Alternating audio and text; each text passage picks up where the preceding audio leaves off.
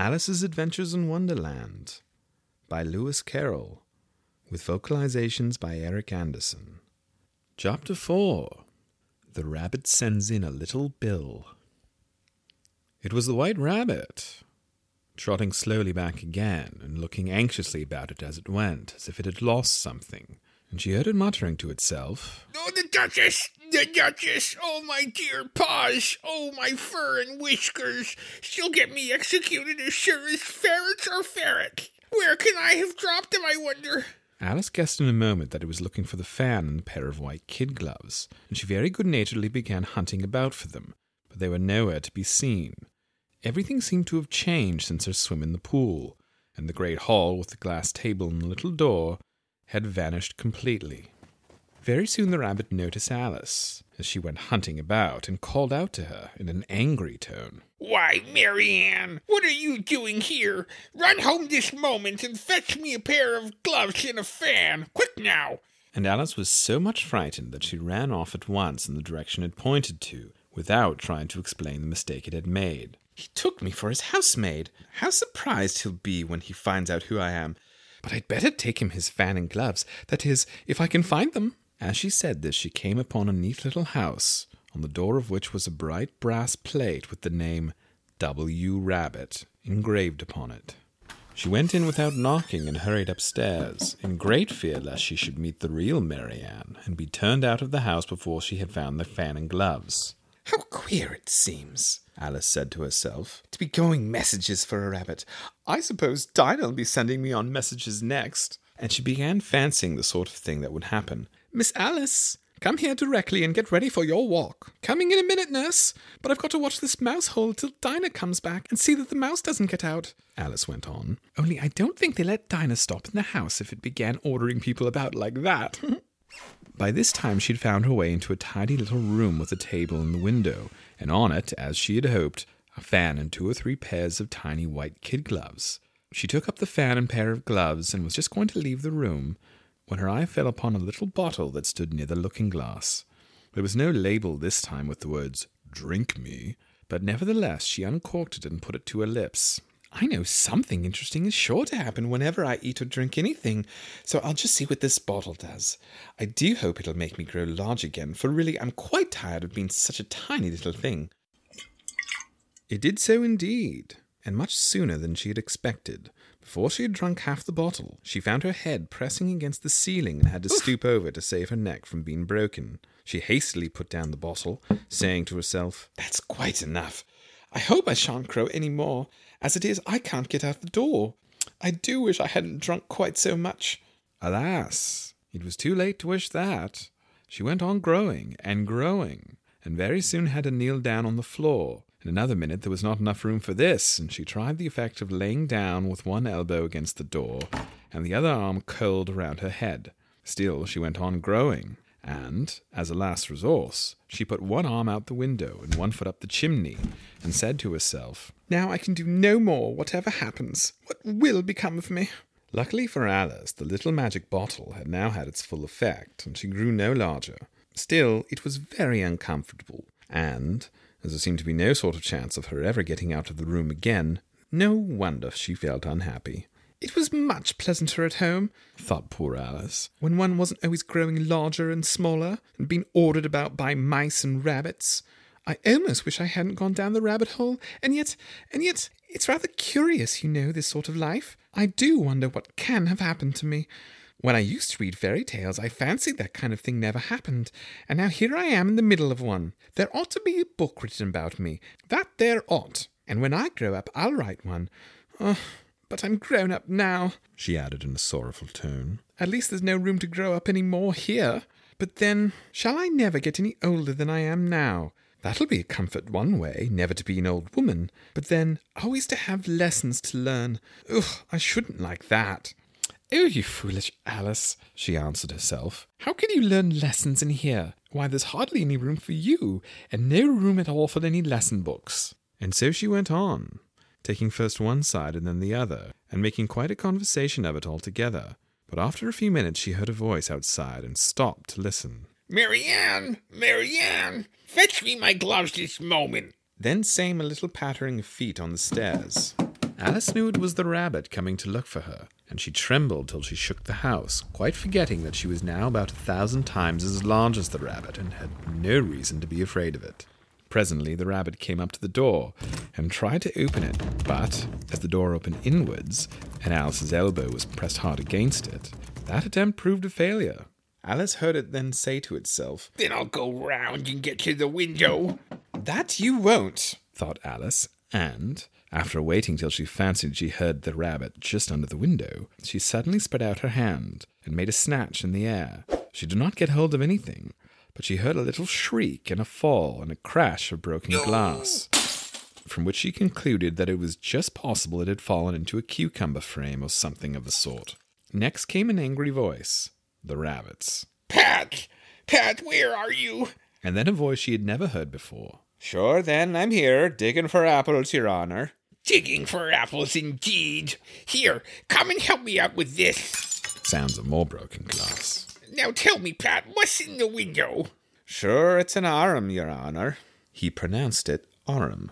An arm, you goose! Whoever saw one that size? Why, it fills the whole window. Sure it does, your honor, but it's an arum for all that. Well, it's got no business there, at any rate. Go and take it away.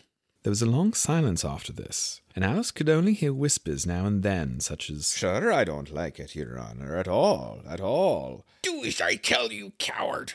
And at last she spread out her hand again and made another snatch in the air. This time there were two little shrieks. Whoa. and more sounds of broken glass. What a number of cucumber frames there must be, thought Alice. I wonder what they'll do next. As for pulling me out of the window, I only wish they could. I'm sure I don't want to stay here any longer. She waited for some time without hearing anything more. At last came a rumbling of little cartwheels and the sound of a good many voices all talking together. She made out the words. Where's the other ladder? Why, I had to bring but one. Bill's got the other. Bill! Bill! Bill, fetch it here, lad. Here, put 'em up at this corner. No, no, tie 'em together first. They don't reach half high enough yet. Oh, they'll do well enough. Don't be particular. Here, Bill, catch hold of this rope. Will the roof bear? Mind the loose oh, slate. Oh, it's coming down. Heads below. Now, who did that?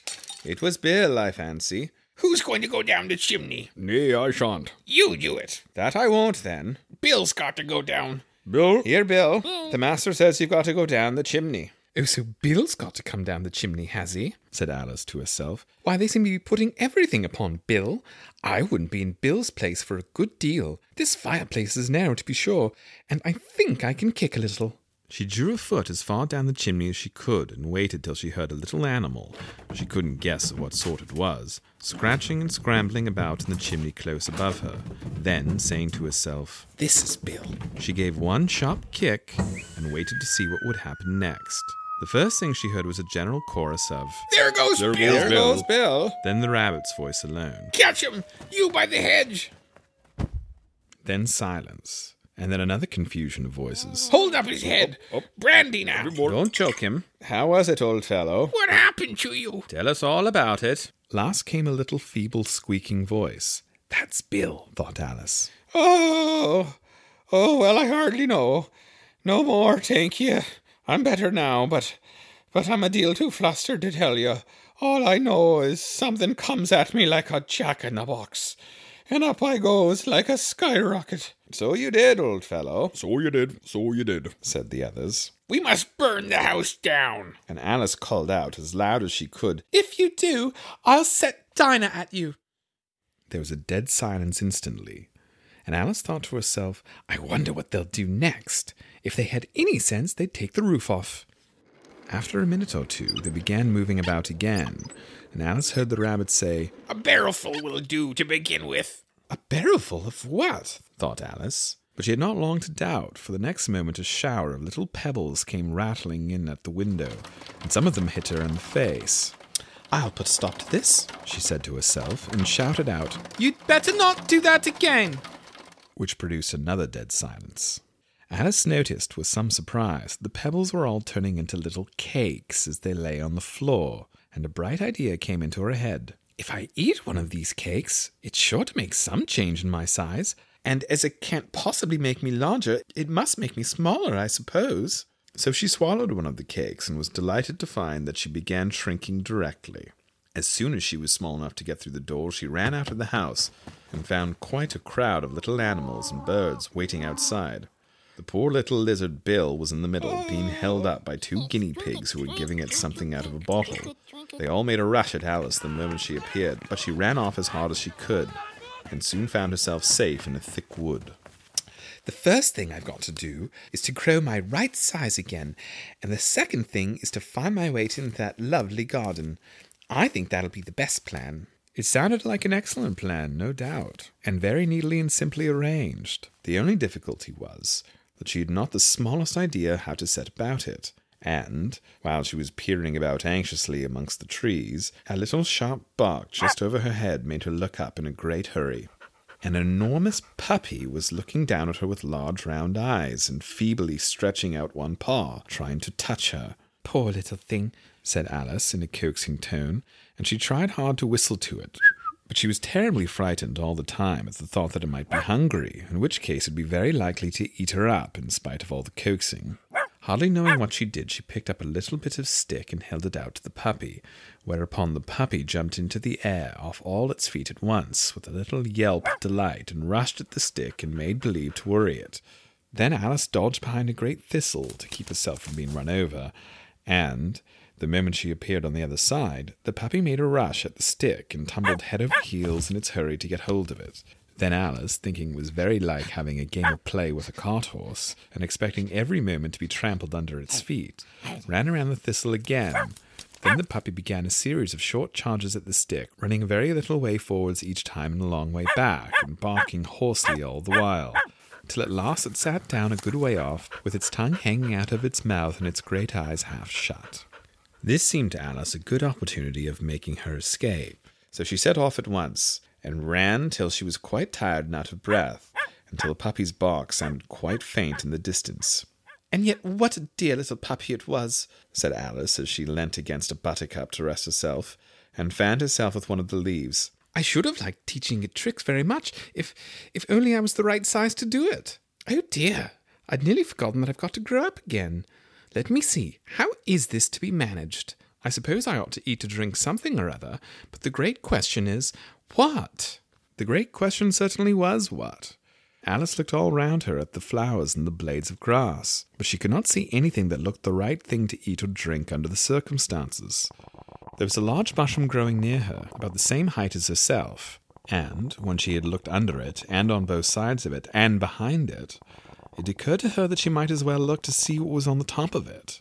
She stretched herself up on tiptoe and peeped over the edge of the mushroom, and her eyes immediately met those of a large blue caterpillar that was sitting on top, with its arms folded, quietly smoking a long hookah, and taking not the smallest notice of her or of anything else. End of chapter 4. All voices, sound editing, and mixing by Eric Anderson. Introductory music by Matthew Rodsep.